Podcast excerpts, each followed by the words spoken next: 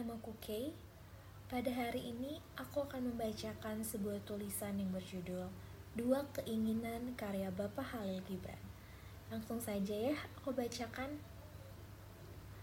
Di keheningan malam, sang maut turun dari hadirat Tuhan menuju ke bumi. Ia terbang melayang-layang di atas sebuah kota dan mengamati seluruh penghuni dengan tatapan matanya. Ia menyaksikan jiwa-jiwa yang melayang-layang dengan sayap-sayap mereka dan orang-orang yang terlena di dalam kekuasaan sang lelap. Ketika rembulan tersungkur kaki langit dan kota itu berubah warna menjadi hitam legam, sang maut berjalan dengan langkah tenang di tengah pemukiman, berhati-hati tidak menyentuh apa pun sampai tiba di sebuah istana. Dia masuk dan tak seorang pun kuasa menghalanginya dia tegak di sisi sebuah ranjang dan menyentuh pelupuk matanya. Dan orang yang tidur itu bangun dengan ketakutan. Melihat bayangan sang maut di hadapannya, dia menjerit dengan suara ketakutan. Menyingkirlah kau dariku, mimpi yang mengerikan. Pergilah engkau makhluk jahat. Siapakah engkau ini? Bagaimana mungkin kau masuk istana ini? Apa yang kau inginkan? Minggatlah, karena akulah empunya rumah ini. Enyahlah kamu, kalau tidak, kupanggil para budak dan para pengawal untuk mencincangmu menjadi kepingan. Kemudian, maut berkata dengan suara lembut tapi sangat menakutkan. Akulah kematian. Berdiri dan membungkuklah kepadaku. Dan si kaya berkuasa itu bertanya, Apa yang kau inginkan dariku sekarang? Dan benda apa yang kau cari? Kenapa kau datang ketika pekerjaanku belum selesai? Apa yang kau inginkan dari orang kuat seperti aku? Pergilah sana, carilah orang-orang yang lemah dan ambillah dia. Aku ngeri oleh taring-taringmu yang berdarah dan wajahmu yang bengis, dan mataku bergetar menatap sayap-sayapmu yang menjijikan dan tubuhmu yang memuakan itu. Setelah diam beberapa saat dan tersadar dari ketakutannya, ia menambahkan, "Tidak, tidak. Maut yang mengampun, jangan pedulikan apa yang telah kukatakan.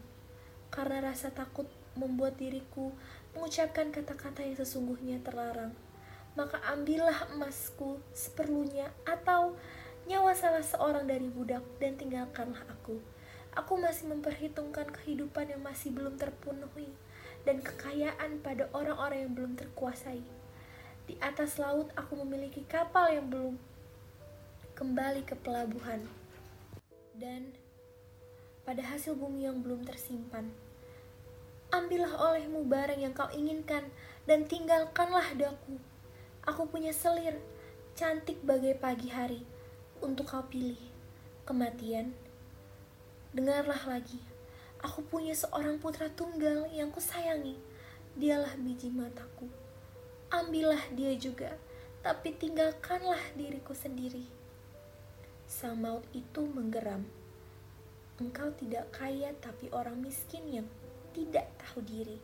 Kemudian maut mengambil tangan orang itu, mencabut kehidupannya, dan memberikannya kepada para malaikat di langit untuk memeriksanya.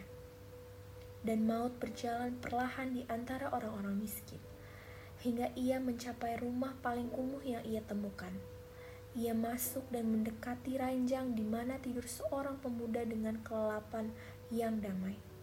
Maut menyentuh matanya. Anak muda itu pun terjaga. Dan ketika melihat sang maut berdiri di sampingnya, ia berkata dengan suara penuh cinta dan harapan, Aku di sini, wahai sang maut yang cantik, sambutlah ruhku, impianku yang kejawantah, dan hakikat harapanku Peluklah diriku kekasih jiwaku, karena kau sangat penyayang dan tak akan meninggalkan diriku di sini. Kaulah utusan ilahi, kaulah tangan kanan kebenaran, jangan tinggalkanlah daku. Aku telah memanggilmu berulang kali, namun kau tak mendengarkan. Tapi kini kau telah mendengarkanku. Karena itu, jangan kecewakan cintaku dengan pengelakan diri. Peluklah ruhku, sang maut terkasih.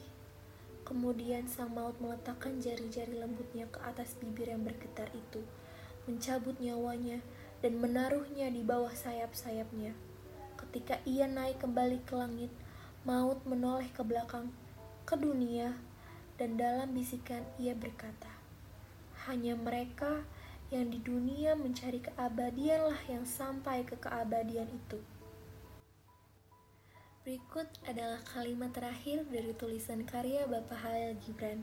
Terima kasih ya telah mendengarkan senendi kata ini. Jangan lupa untuk terus mendengarkan seluruh podcast di obrolan santai podcast. Sampai jumpa.